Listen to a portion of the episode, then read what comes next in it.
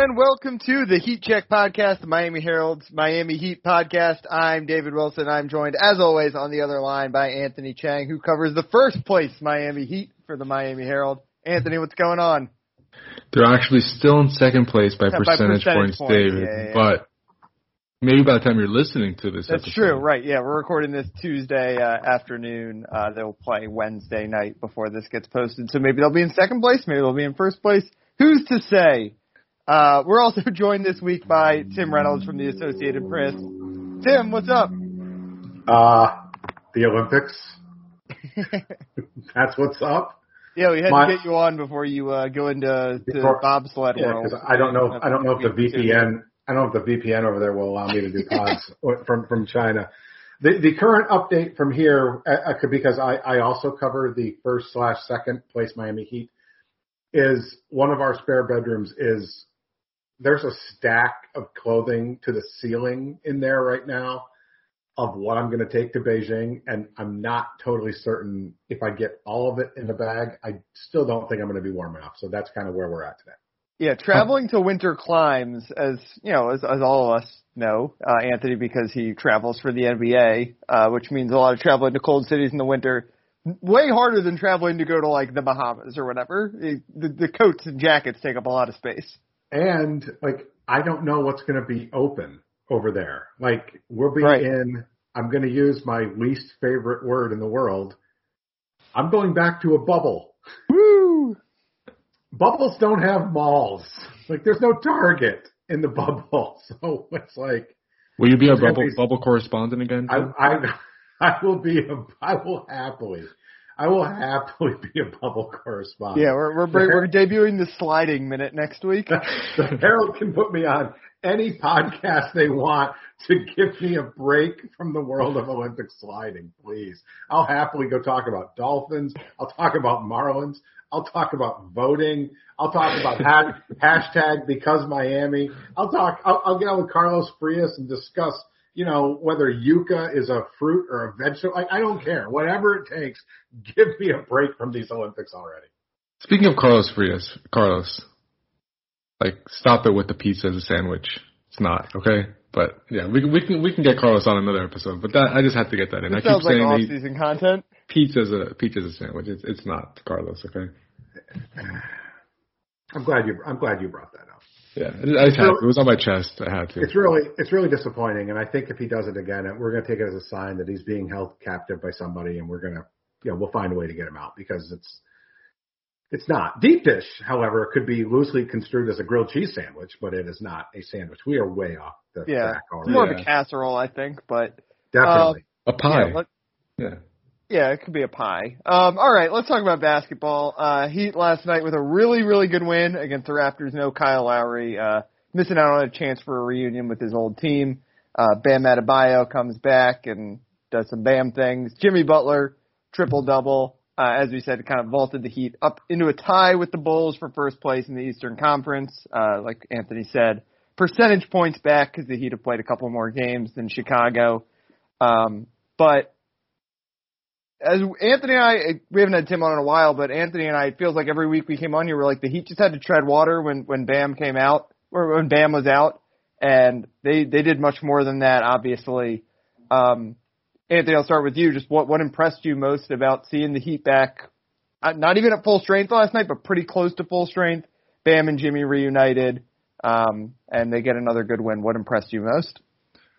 I mean that they didn't need threes to win the game. It- Yeah. You know, it was, it was a weird game. I mean, Toronto has a good defense. They're very long. They're very athletic. They switch pretty much everything. They got Miami's offense kind of a little bit out of sorts there for a while. Um, it was not a pretty game, um, but the Heat found a way to win. I think that's the bottom line. But the fact that they took what I think they were nine of twenty four on threes. They were averaging like 38 threes a game while Bam was out, and I think they were like zero and three when they made nine or fewer threes uh, while Bam was out. Um, it just shows that this team now is it's a sign that the team is close close to full strength again when they really don't need to rely on that anymore. And That's a good thing for the Heat because it's like we've said, you know, a shooting whatever they were shooting while Bam was was was not playing was not sustainable. I mean, they were like the best team in the league as far as three point shooting, and b in the playoffs, this is the type of game that will win you uh, you know, playoff series where you don't you don't need to rely on the outside shot um, to win four out of seven games. So I, I think that's you know it's not a huge surprise that that was the case, but it was interesting that in the first game Bam was back, they're already returning back to that formula. Um, so that was kind of the I think the, the biggest thing that stood out to me. Plus just the fact that you know Duncan's out of the Duncan's in the starting lineup again now that Bam is in there. Um, Omer is not didn't play after statistically being the best rebounder over the last month in the NBA um, and getting double doubles like by halftime. Um, so yeah, this team is deep. I think we learned that over the past month. Um, and Spo's already having to make some really, really tough decisions. Yeah, they blended those. We talked about it last week, but the blend, the way they were going to blend the two identities they had, um, you know, the the three point shooting is a nice thing they can fall back on. Um, obviously, when you can be a team that hits 23s on any given night, like that's gonna win. That's gonna win you a playoff game uh, Right. at some point. Uh, but the fact that they were able to so seamlessly get back to what It's they do do best is, is pretty astonishing. Yeah, It's- it's it's like it's like a tale of two teams almost. Go ahead. Right? Yeah. it's tough to get outscored even by 12 from the three point line Yeah. in today's NBA and win. I mean, that's it doesn't seem like much, but it is. I mean, that's that's what it is now. And you know, Toronto was. I mean, I think there was like a stretch of like 10 possessions where Toronto took threes on eight of them. Like Fred VanVleet's ten, his first 10 shots of the game. I'll try not to say last night too much because people weren't listening to this until later Yeah. in the week. But like his first 10 shots were threes. Like Toronto was almost like trying to bait them into trying to play into trying to play horse, and and the Heat wouldn't do it. Um, you know, and I think, but but to a point that I think Anthony just made, like the tough decisions that are coming for Spo, like you could see the tough decisions being made in the Toronto game, and now we'll think about this part. Like there was no Kyle Lowry. Yeah. I mean, I would think going to get kind of Gabe tougher. Vincent drops out for the most part, but he was I- good. Yeah, I mean, for the 15 for the points. most part, yeah, but like you can't have like it's not going to be you know 24 of Kyle and 24 of Tyler because you know they they kind of want to give Tyler as much as much freedom as I think they can. Like I Mhm. I, I don't know what Spo's gonna Spo's gonna earn it. Like I mean, the Omer thing is fascinating to me. Like 14, you know, 14 consecutive double digit rebound games, and the streak lives on because he didn't play. Now who knows what'll happen on Wednesday? But like his his streak of double digit games might last like six months at this point if he doesn't get back in. So that's the one to me. Like Dewayne Dedmon has obviously shown his his role and his value. Um, I mean, you know, Bam is Bam. I mean, goes without saying. Um, the PJ Tucker, I mean, he, he's going to, PJ Tucker's role will be his role. What happens if Keith comes back? Well, where does Markieff Morris even fit Yeah. if and when he comes back? Then, then Omer goes another rung down the depth chart.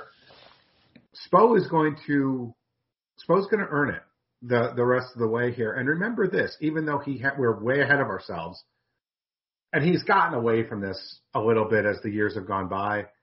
But if Spo liked to play a nine man rotation during the regular season, Spo used to be the guy who you wanted to play eight in the postseason. That's just not possible with this team. Like it No. not and I and I don't think I don't think they would change it. But the nights of the, what was the game on? I can't remember games anymore. The, game on Saturday, Um, Friday. One of the games last weekend. Friday. One of the games on Friday or Saturday. There was a time where they had five reserves on the floor. Oh, it was the Atlanta game. It was the Atlanta game. thank yeah. you. Five reserves on the floor in the second quarter. Yeah. I don't. Re- I mean, there's been times where that's happened in the fourth quarter of a 30 point win or a 30 point loss. I don't really remember that in a second quarter before. I before. feel like he's done it to like make a point before, right? Like where you take all five starters out or whatever. But yeah, But like for a been- real, I think it's for been like- a minute since he's done that though, too. Yeah. So but like for a real, like you're saying, real stretch of basketball to trust five guys, not to make a point against the other five guys, but because those five guys can all do positive things for you. Yeah, it's it's unusual. I'll say this too, like it's really weird. Like, you know, I, I asked Nick Nurse on Monday night, um, just trying to look ahead to the trade deadline, so I got to put work work ahead a little bit before I before I leave for China. And like, it's very interesting. Like teams like Toronto that really haven't been whole very much. Like take Goran. I mean, Goran's obviously not going to play there again. Just take Goran out of the mix. You know, Mhm. they were losing. They've lost starters to injury. They, their whole team got shut down for COVID for a while. a lot of other teams have had a very similar tale of woe where they've lost a ton of people at once, the Heat included. Yeah. Although I think the Heat are on the more fortunate side of the spectrum. Like the trade deadline's coming. How can any team like really assess who they are and what they need? Because you don't really know what you have. I mean, because there's been so much, you know, you know, the the the the the revolving door of lineups. Teams don't really know what they have. Spo is in the totally opposite position. Spo almost has too much of everything and doesn't know what to do. So that's it, it's it's a really it's it's an interesting it's it's sort of unprecedented and it's super interesting, but a position of strength I think is what Spo would rather have than than not. And, and that's not even including Victor. I mean, Yeah. Good point. what is what are they going to do with Victor? I, I, who's I mean, Caleb's not losing minutes. I know, like in the beginning of the season, we are like, oh, he's out of the rotation. He's a two way guy. He just he's, he just provides depth in case of injury. Caleb is Yeah, playing like once entire they fourth changed that rule, now. right? Once they changed that Yeah. rule that was going to let him play as much as you know, not have that 50 game limit, it was all bets were off with him. He, he's going to be in there every day. I just, I, I, Dave and I have talked about this like for the past month, Tim. But I have to ask you. You know, you you cover the entire league. Is this the deepest team in the NBA? I mean, we entered the season saying depth was a weakness for this roster roster, and now they honestly look like the deepest team in the league. remember remember back in October we're saying they have eight, maybe nine guys. They can't rebound. They're gonna have to make a million threes Yeah. every game to win. Yep. Once again, we were spot on with all of it. Just Right. totally wrong on everything we thought we knew about this team. Um, I, I do think they're the deepest team. Um, I, I think, you know, Golden State has if if the, when they get it going again, and they will. I mean, they will. Um, they don't have this depth. They don't have this one to ten depth. They don't have. Um, I think the Heat True. definitely has like the best 13th and 14th men in the league. well, that's that's just it though, and, Yeah. and they have like Sorry, what don't what don't they have two or three of? Right. Like they legitimately right, have right. two or three of everything. Um, Milwaukee could be close, assuming Brook Lopez comes back. But I'll take your question and go a step further, Anthony. I think, as currently constructed, this is before the trade deadline. Who knows what other teams will do? Who, what what team is out there that, if everybody's healthy, both sides, let's be fair, who's going to beat this team in four times in seven games? Like if everybody's healthy. Yeah. Well, I, I mean, think you could you could miss yeah. a bunch of shots and lose, but and some teams are definitely more skilled. But I think the combination of the skill and the tough that you need to get through a playoffs, like right now, I don't know if I take anybody over Miami if both sides are healthy in a seven game series. Yeah, I think there's definitely a lot of pa- parity in the league right now. Like, Yeah. there's no two clear cut teams. You're like, okay, those two are the the front runners. Um, like like the Cavs and the Warriors for so many years, or the Heat and you know the Spurs, I guess for for that era. I mean, there's not there really isn't that this year. Like, there's probably a group of what six, seven, eight teams that you wouldn't be surprised would make the finals at this point. I mean, I, I think you can make a case that the Suns and the Warriors are, are still maybe a cut above everyone else. Um, but yeah, certainly in the Eastern Conference, East? like it is totally, totally open. Yeah, it's wide open, and and, And obviously, you only have to play one of those West teams. Like, there's in all likelihood, those two are going to play in the Western Conference Finals if the matchups break that way. Obviously, Memphis is is coming on also, but yeah, you're you're going to are have to they- go through one of them potentially. But are they playoff ready? I mean, I think Right? Yeah. think you're right. It, it's Phoenix and Golden State are definitely. I mean, the standings say it's closer, and there is huge separation between four and five, between Utah and whoever's. You know, I, Yeah. I guess it'd be Dallas at this point. so you're saying you've lost faith in the Lakers. I'm I'm saying I will never count them out until I see LeBron walking off the floor and taking off the jersey and being prepared to throw the jersey somewhere when he's a free agent. Like I won't count them out. I, I you know, again, we've made reference a couple of times. We are taping this two days before people are going to hear it. Yeah. Yeah. We do, we do not know what's going to happen with Frank Vogel as we sit here Right. right now.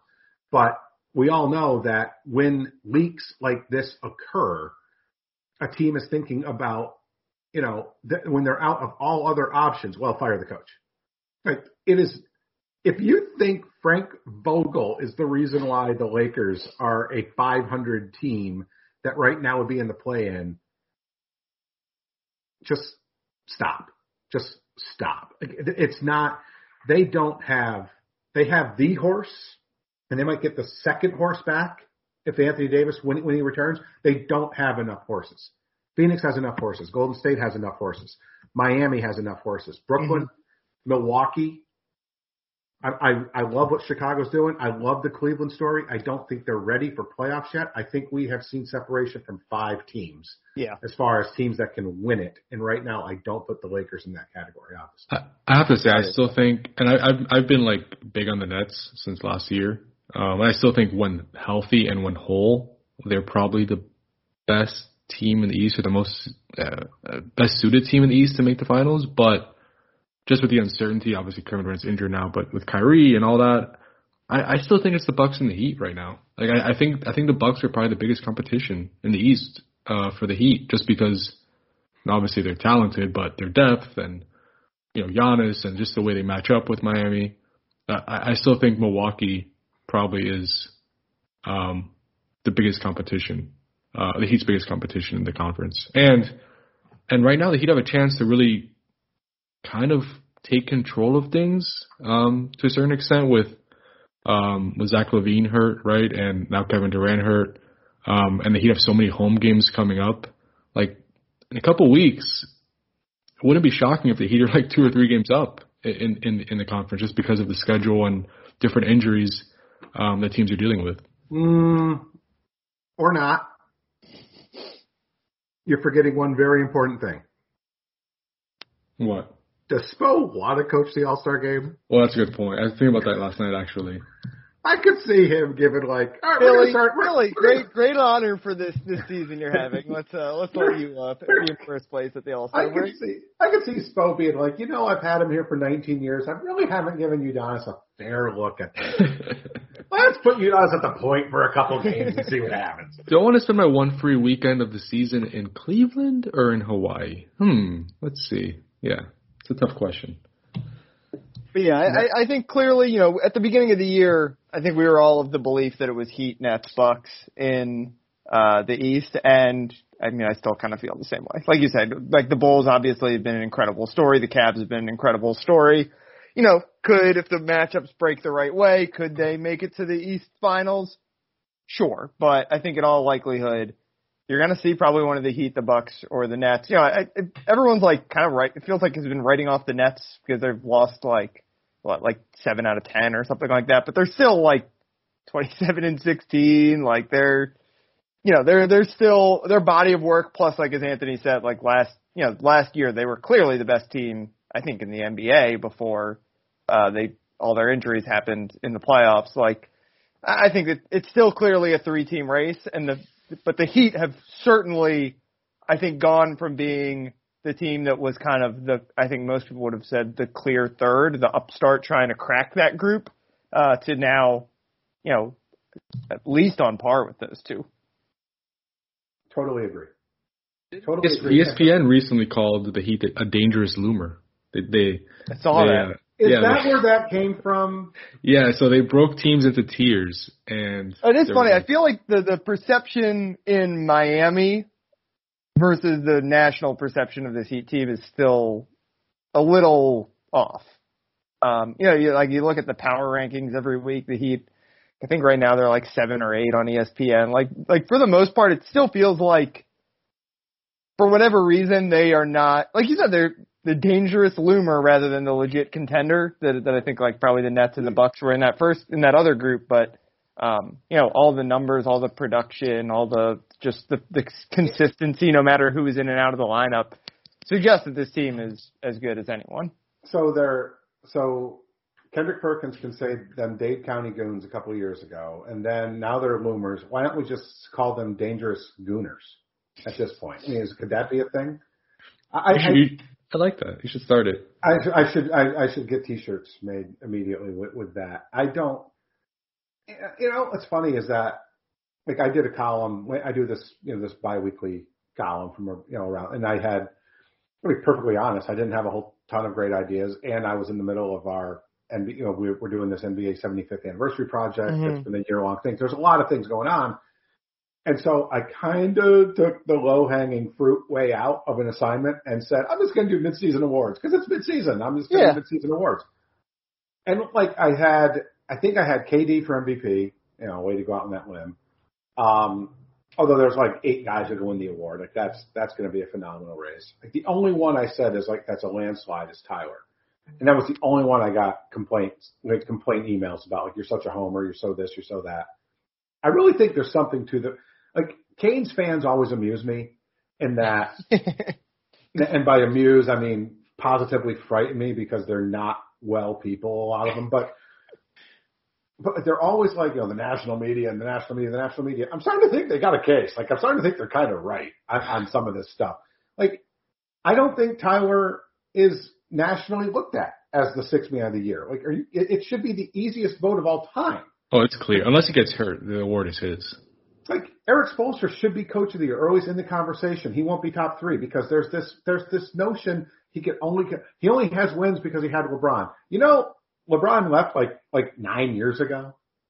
Like they they've won a few games since then. Like I'm starting to really think that there is some sort of not a bias. Like I don't think it's a bias. I just don't know if people really. I think that you know the whole like the Isola shtick of you know how culture is a fraud and he's it's Yeah. it's a it's a it's a punchline for everybody else. It really seems to kind of be working here. I mean, I mean Oklahoma City has like Lu Dort and that's I mean what else do they have? Not a ton. They let Omer Yurtseven walk out the door. Miami takes him and they create this guy. Like the culture thing might be real, is what I'm saying.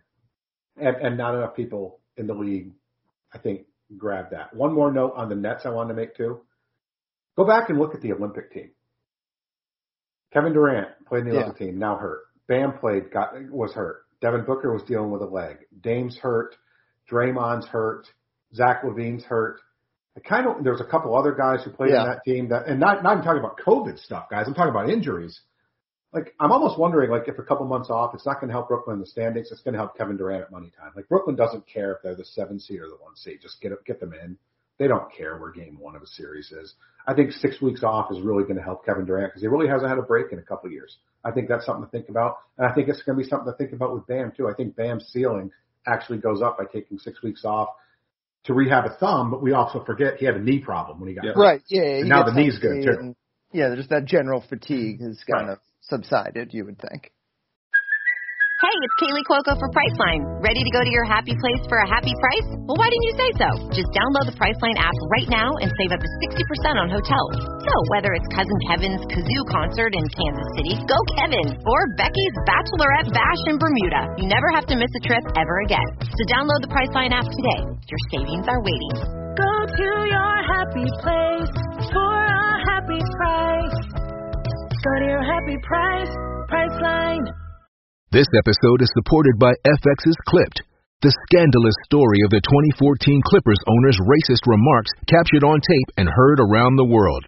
The series charts the tape's impact on a dysfunctional basketball organization striving to win against their reputation as the most cursed team in the league. Starring Laurence Fishburne, Jacki Weaver, Cleopatra Coleman, and Ed O'Neill. FX's Clipped, streaming June 4th, only on Hulu.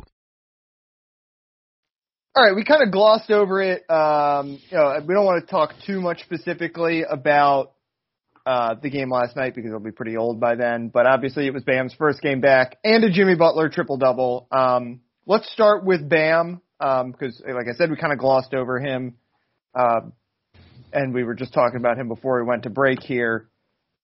Anthony, what do you think of his performance last night? What did he show you to to give you confidence that he is uh he's fully back? I mean, it wasn't his best game, obviously. Um, What did he shoot? Four of twelve from the Four field. 12. So does you know inefficient. You could tell he was a little jittery, a little rusty, which is expected. He was off for seven weeks, pretty much.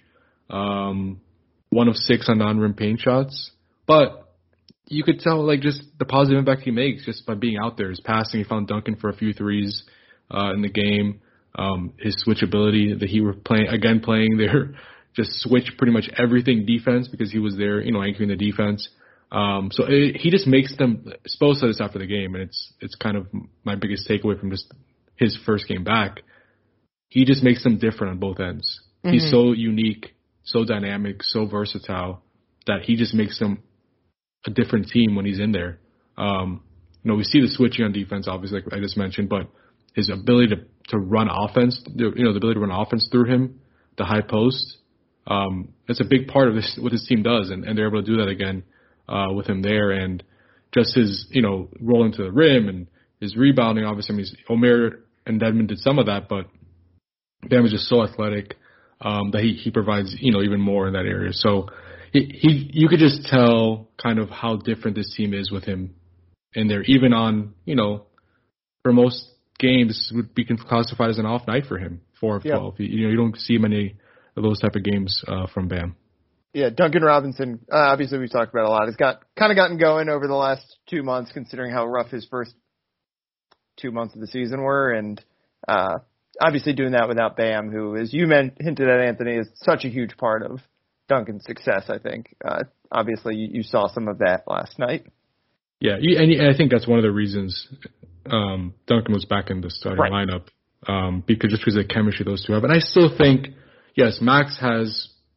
I mean, just statistically, I think it's pretty obvious. Max has played better than Duncan this season, right? He's been the better shooter. He's probably a better defender. He can do more things off the dribble. Um, but just, I think Duncan's game just kind of goes so well and complements Bam and Jimmy so well. And we've seen it for the past three years um, that I think he belongs in the starting group with him. I, I think Max is better coming off the bench as a spark. And, you know, we talk about starting, uh, Tim, I know you're big on this. Like, it's more about the minutes and who plays late in the game than who starts. And against Toronto, it was Max playing, I think, 11 minutes in the fourth quarter. Duncan didn't get in the fourth quarter. So, yes, Duncan hit a few threes. He started, played 17 minutes. But Max was a guy that they were leaning on late in the game. So, just because Max is not starting anymore doesn't mean that you know he's not going to play more minutes than Duncan, and we saw that too. You know, in that in that Raptors win. There's there's two words that I, I cannot wait to stop having to use.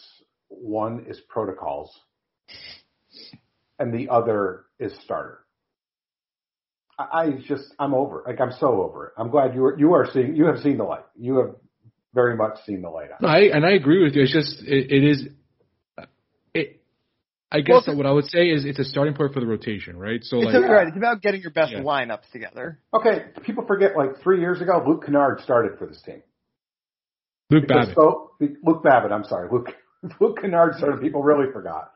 I Luke Babbitt started. Luke Babbitt started three years ago for this team because Spo wanted to start the game with a spacer, and like there was a number of games where he would play. I almost said Luke Kennard again. Oh my gosh, there was a number of games where Luke Babbitt. Apologies to the Babbitt family for screwing that up. Um, he'd play like the first six minutes. Spo would sub him out, and he wouldn't play again. Like Yeah. that'd be it. F- Fab Melo style. The- we classify it as we, we call it now the Luke, the Luke Babbitt rule. I We mean, call I- it that. Well, it's now the Luke Kennard Babbitt rule, but Yeah. it's but like last. Uh, I almost said last night again. The, the, It's fine. The two biggest shots of the game against Toronto, I thought, obviously PJ's three with 20 seconds left to sort of seal it. That corner three from Mr. Max Forty Strus- Mr. 47.4, yes sir. Um, Max Strus's th- corner three from the other side a couple minutes earlier. That was a big, big, big shot. Max doesn't start last night. Max only has six points. Max only has five rebounds. I think he only took seven shots. Was it eight? I can't remember. Eight, he was yeah. either either two for five or two for six from three, and two for six because he was two for eight uh, overall. And yet he's on the floor at winning time. So like, instead of saying that there are five starters, why can't there be like eight? Like Tyler Herro is a starter for this team. Um, I don't know if David knows this or not, but Anthony and I had beef during the game about about Tyler Herro. We have a strong difference of opinion on Tyler Herro. Not getting into it unless you want to, Anthony. That's a tease for a later show.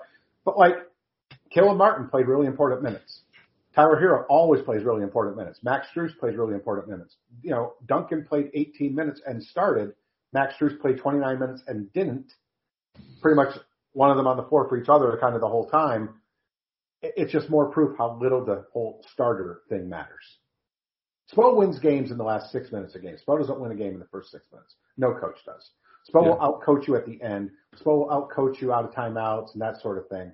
Spo's not going to outcoach. Spo's not going to win a game whether you're down 15 to nine or up 17 to 11 at the first media timeout. Like it's just not that just doesn't work that way. Yeah, when, when I want to know who Spo trusts the most, I'm not looking at who's starting. Yeah. I I usually look at who plays the most minutes in the fourth quarter. And sometimes that changes, but usually there's a pattern there. And you're seeing it with Caleb right now a lot. you're seeing it with Max a lot. And then obviously, you know, PJ, Bam, Jimmy, uh, and Kyle. I mean, those have kind of been the six right now that have that have really gotten the Georgia fourth quarter minutes when they're available, you know. Um, and again, I mean, some nights Duncan might be in there if he's hot. Or, uh, Tyler, sorry, I, I think I forgot about Tyler. But yeah, there's like six or seven guys that Spo can turn to in the fourth quarter, um, and he has turned to consistently, you know, during this month. Um, but there's going to be more options now coming with Bam back, and you know, if like you said, if Markieff comes back, and if Victor ever comes back, I, I still, you know, not to change the topic, but I still think Victor can be really helpful for this team. Like I don't know whose minutes he takes, don't I can't answer that question, but he is a two way player. And yes, you know, he's he can score, you know, we've seen it. He's, we've seen him do it over his career, but he's a really, really good defender. And in the playoffs, you need as many two way players as possible. I think that's why Caleb is playing a lot right now. But Victor is, you know, has proven he's another caliber of player than even Caleb. Um, so I, I still think he'd be really help this team, especially in a, like a series against Brooklyn where you need as many perimeter defender, defenders as you can get. So, um, I, I, I just, I, I'm really interested to see how that all works out. Um, because I do think he's going to come back. Um, I, and I, do, I do think he's going to play, uh, but at the expense of who? Should Spo be going a 2015 Kentucky style platoon system with these guys? It's like he's got. We're, we're talking about how do you fit 10 guys into a rotation. Uh, you could just split them up five in, five out all the time. I, I could also see like Spo in a playoff series barely playing a second center. Like just PJ as the backup center. Right. Maybe Markieff. Like we'll see what Markieff is Yeah. doing at that point. Yeah. Yeah, And but I'm looking. But I'm trying things to up. put this puzzle together of where these guys get minutes. You know, you see, I guess Dedmon is like is the guy who maybe is, is situational. She said maybe Victor takes some of Caleb Martin's minutes. Like I said, I, I think Kyle Lowry basically just kind of swaps in and grabs Gabe Vincent's minutes. Um, You need once- Max's shooting though. You can't take Max. Like you need his. no, Max, off the bench. Max, obviously, like I think has to stay in the rotation. I think, you know, and like you said, it's hard to take Caleb Martin out of the rotation, but there is some redundancy with with Victor Oladipo. It's kind of crazy. Like we thought Victor Oladipo was this major, major X factor, and I think he still is. Like, Yeah, I think you he said, still be. take you to an, another level. But like, I was for for the first two months of the season, basically, I was like, if Victor Oladipo is healthy, he's going to be one of your. He's going to play 15 minutes a night in the playoffs, and like now, it, it wouldn't be crazy to me if he's just like is not a factor, really, come playoff time because of what, you know, because I thought for sure Victor Oladipo. At whatever percentage he was going to be, was going to be better than Caleb Martin. And the way that Caleb Martin is playing, I'm not sure if if Victor Oladipo at 70% or whatever he could potentially be is actually better than Caleb Martin. Yeah, it's it's honestly it's amazing that they got Caleb Martin on a two way contract. I know, I know. So It's just That's incredible. the one. So like, Tim, you mentioned that the, the Thunder's like let Yurt Yurt go. Um, you know, Kyle Guy, obviously, who they signed to a two way contract this week. Um, another guy who just like kind of surprising that he was available and, Max and Strus. with all these guys. Yeah. Max Strus, like another one, like kind of an under the radar guy. The the Caleb Martin one is the most like what was the rest of the NBA doing? Like he was pretty good last year for Charlotte, and no one thought he could be a regular NBA player that the Heat were able to get him on a two way contract. It's kind of crazy. Like that's the one that, that above all the other above all their other finds is just like the one that's like, what is the rest of the league doing? and not just the find, but like what they've done with him since they got him. Right. Like I go back to Max. I've told this story before. They only played two preseason games last season, Right. and they, you know, Max got really good run in in one of them. And I'm sitting to my, I'm sitting there watching the game, and we're all spaced out 800 feet apart at that time in an empty arena. You know, at the peak of COVID days. I remember this by the way. I know you're. And I'm, and I'm saying to myself, but it's really nice that Spo gave this guy these Yeah. minutes before they send him back to, before they send him to Sioux Falls or wherever he's going to end up. Like that's awesome. How cool I think he was like Spo? one for nine in that game too. Like he he did not shoot the ball well, but he was He putting them up. He was just he was just jacking threes. and like it's this guy, mean, he's wearing black kicks, he looks slow. Like how awesome is it? Good job, Spo. Way to go, man. You only got two preseason games. Let this guy say he played in the game. Give him a jersey. Let him go on his way. How awesome is that? Makes the team. Well, that's cool. And now look at him. It's like there have been nights where you say to yourself, where would you have been without Max Strus? Where would you have been without Caleb Martin? You know, I was talking to another player I won't say who it was, but he's often referenced in, in my in my Twitter. He does not play for the Heat. A player I speak to routinely in this league. And the other night, after the Hawks were leaving here, not to give away who he plays for, after the Hawks were leaving Miami, they're like, he's like, how is Caleb Martin not a two way? I was like, that is the question. That is the question. How is that? How is a guy making seven hundred thousand dollars this year turning into this story? I, I like what you're saying about like 2015 Kentucky is like that's hilarious because Spo wouldn't do it, but like what if? Like what I know. if he would. You're gonna have picture this lineup at the end of a playoff game. Jimmy Butler, Bam Adebayo, PJ Tucker, Kyle Lowry, Tyler Herro, and then like giving spot minutes somewhere along the way, try down this just talking about down the stretch. Caleb Martin, Victor Oladipo, Max Strus. Who's gonna score on this team? Yeah, it's kind of Yeah. ridiculous. Especially that, th- those four, you- those core four you said, and then Victor as the fifth. I, again, we don't know what Victor's going to be, but if he's just like a plus defender, that group can switch every single thing. Like PJ, Bam, Jimmy, Kyle, and Victor. My lord, like Spo can, Spo can encourage guys to just blow out the tank on defense now. We'll give you a couple minutes. We're going to put Victor Oladipo in for you and then let you get your win and then come right back. Like, it's going to be like, I know people, you know, threes are sexy and dunks are great and everyone loves points and all that. As constructed right now, I don't know who scores on this team at the end of games. When, when, when they all, as- Yeah. assuming Vic comes back and all that. Like Caleb Martin, his reach, I mean, I'm sure there's a measure somewhere out there of it. it I think his reach is like 10 and a half feet. I think his wingspan's like 10 and a half feet. Tim, It- Tim, it's, I- it's I need- insane. I need to bring in this conversation because we, I think it was last week, and I made this comparison. Uh, David, you remember this? Um, Caleb Martin, the way he dunks, his like just his his leaping ability, his signature dunks, like his go-to, you know, for in-game dunks. Doesn't he remind you a little bit of LeBron? Yeah. I mean, it I kind mean- of like the way he gets up and the way he cocks the ball The, back. the, the body type, the Yes. strength, the, like the way he is built. Yes, like he has that same shape. You just got me thinking of something. Since the since the dunk contest truly doesn't matter anymore, send Caleb Martin to the dunk contest. I asked him this, by the way. Did you? I asked him on the road. That I is- think it was in Atlanta. this? No, I didn't write it. yet. I haven't written it. yet. I don't know if I will because he he kind of you know he was like ah, I never even thought about that. He's like he said he's never thought about being in dunk contest and he's not a good trick dunker. Doesn't have to be.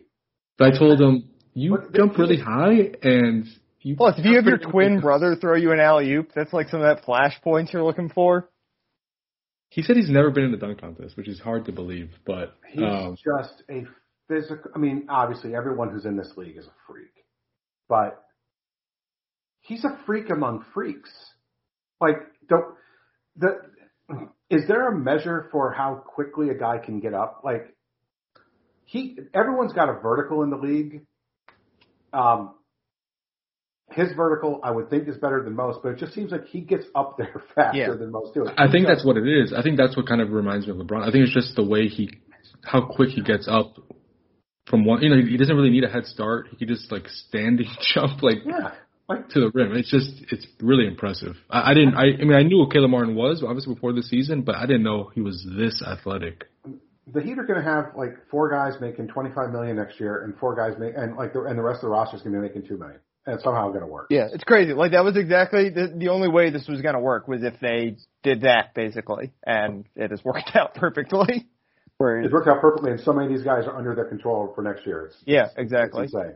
It's insane. Um, Tim, you, I mean, that, that conversation about the defensive potential this team has, I hadn't thought of it because I was trying to think of like, you know, championship parallels for this team. They're, they're kind of Detroit 2004 Detroit Pistons. Eh?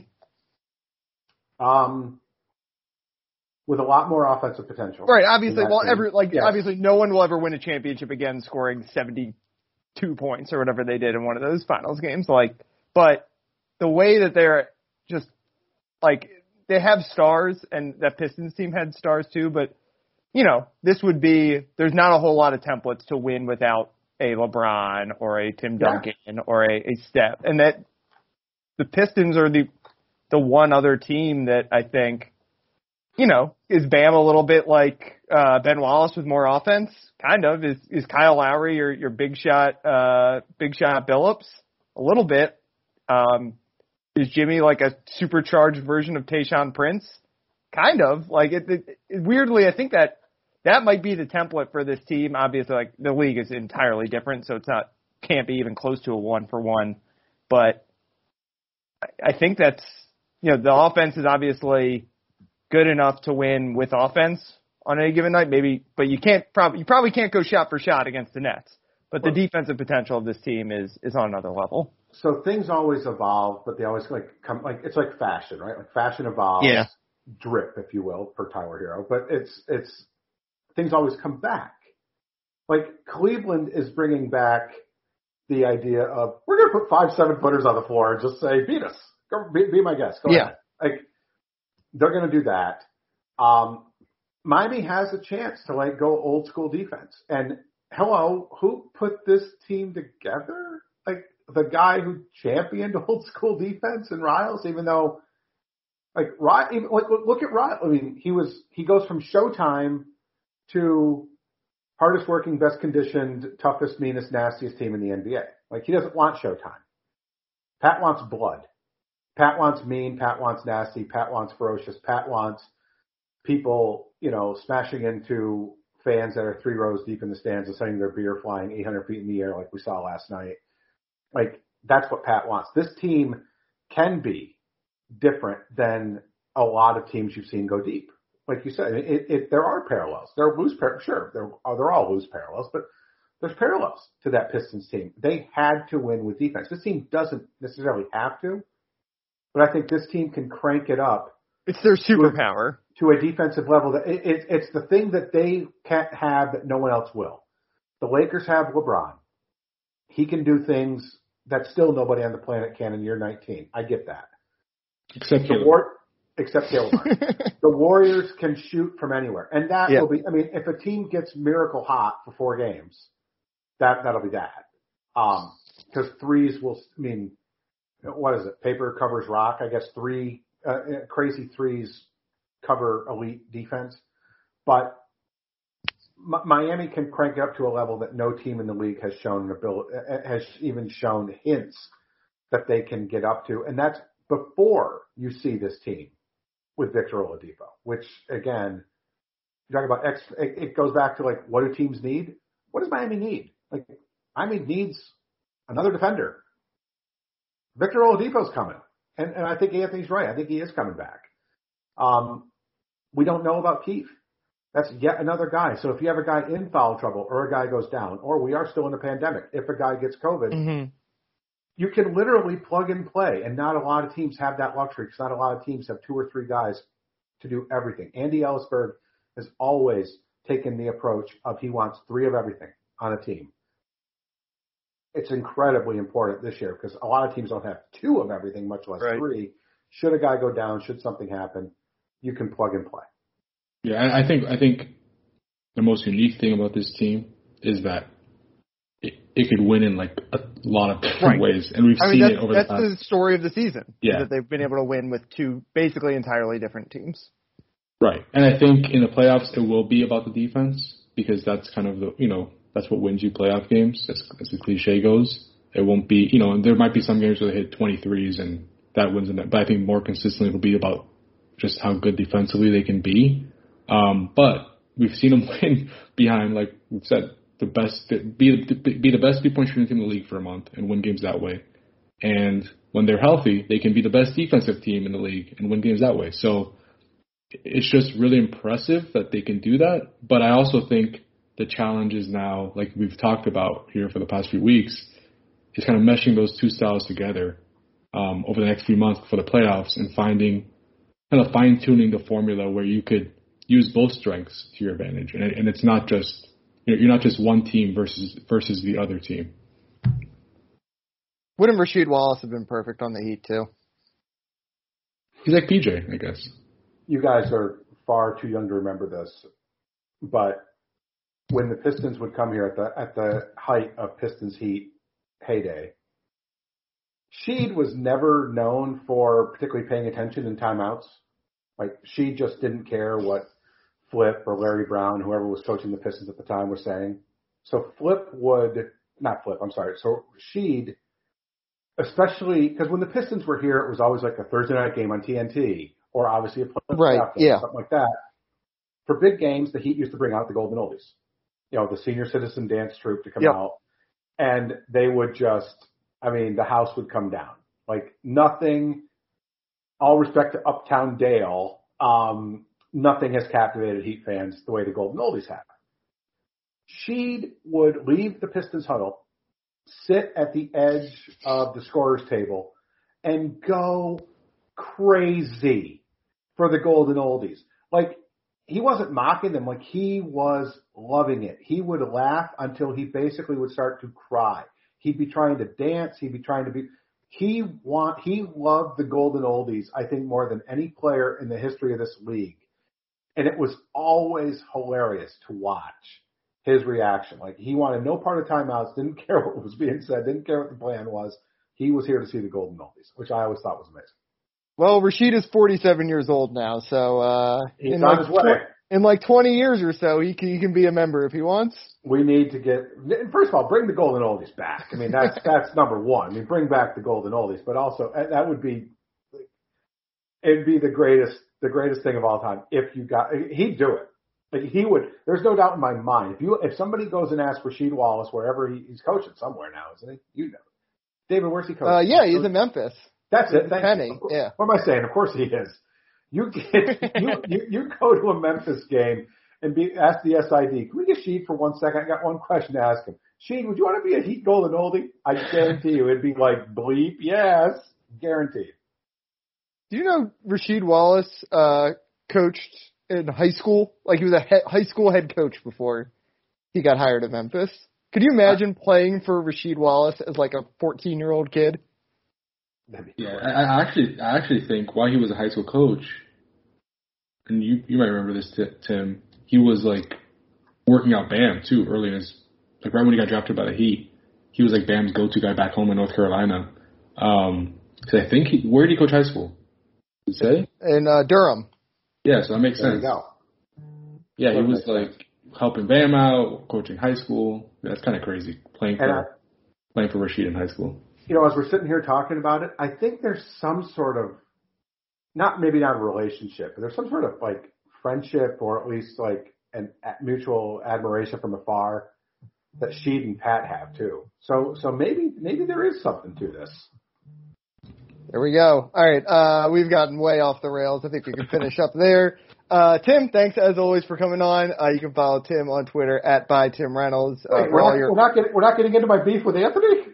Do we want to get into the beef? We got a couple of minutes left. What was the beef? I, I'm not, I'm unaware of what the beef was. I'm so torturing him right now. No, we could. I mean, No, we are not. It's it's a tease for another day. Let's just say we have a difference of opinion on best current Heat players ranked. We have a slight Yes. difference of opinion on that. Maybe, And maybe I- like All Star break, we can like rank every. There we go. That's what we'll do. From well, well, I'll be bubble correspondent, and we'll talk about Anthony and I no longer no longer speaking to each other because we have beef. Well, before we end, I, we could get into our opinions in the future episode, Tim. But I want to know David's opinion. Where would you? Well, you can't David? put David on the spot and not tell him what we're up to. You can't do that to David. Where would I put Tyler Herro on the Heat like And we did- individual player rankings? No, no, do not do this. We're going to save this. We should do a Panthers minute before we do anything Fifth else. probably. What? Oh, whoa. Double beef. I'm now double beefing with people at the Herald. Fourth. This is about, either him or to hang up on, uh, on hang up the I like right now. PJ. I think PJ is very valuable.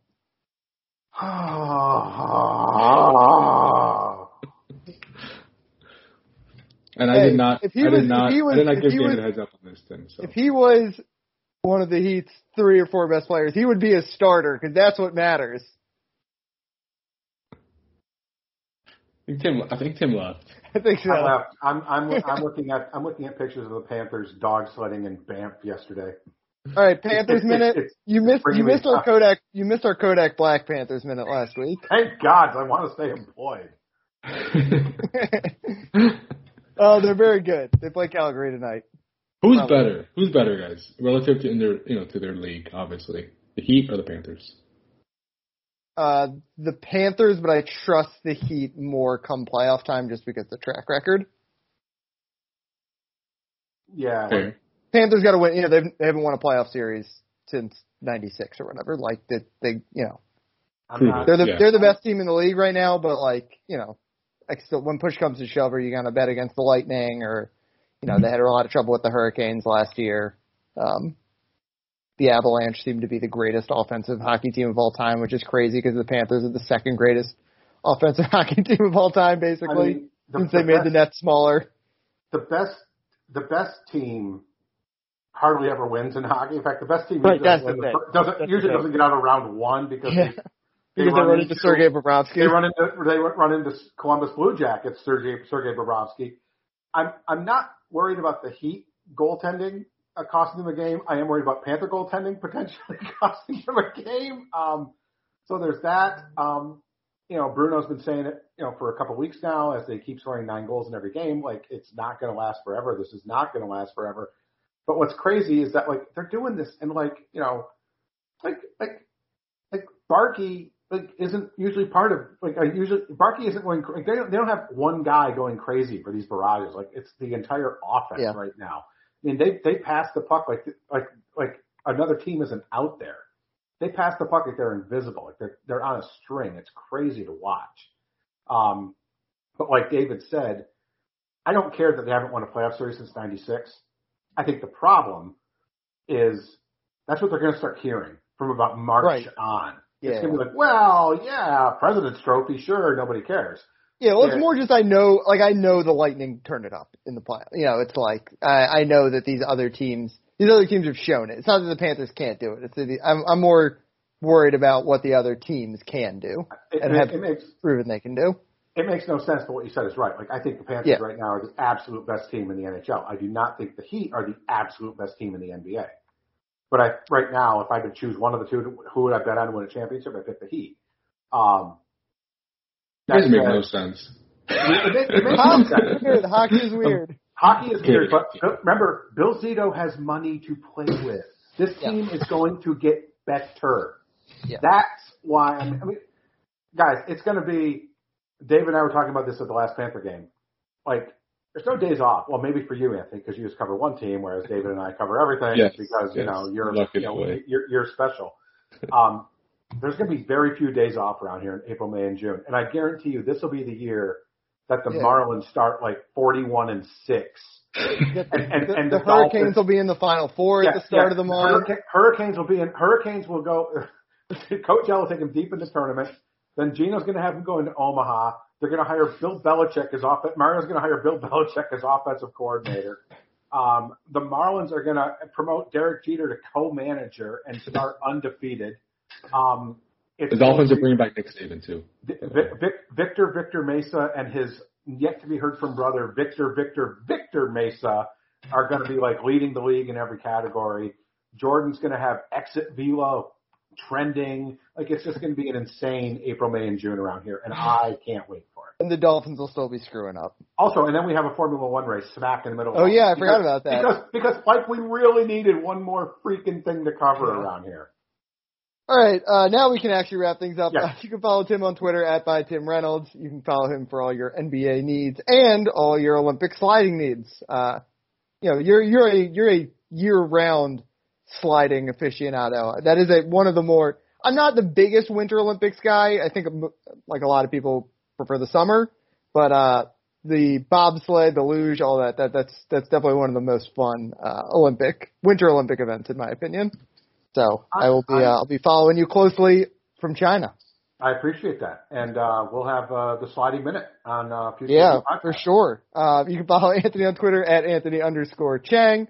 Uh, he writes about the Heat a lot every day usually, so you can follow him there. Uh, you can follow me on Twitter at DB Wilson too. Uh, I write about the Heat sometimes. I write about the Panthers a lot. Uh, this time of year, that that's kind of the main focus. Uh, recruiting stuff, Miami football. I'm everywhere. Uh, thanks as always for listening though, and we will talk to you guys next week.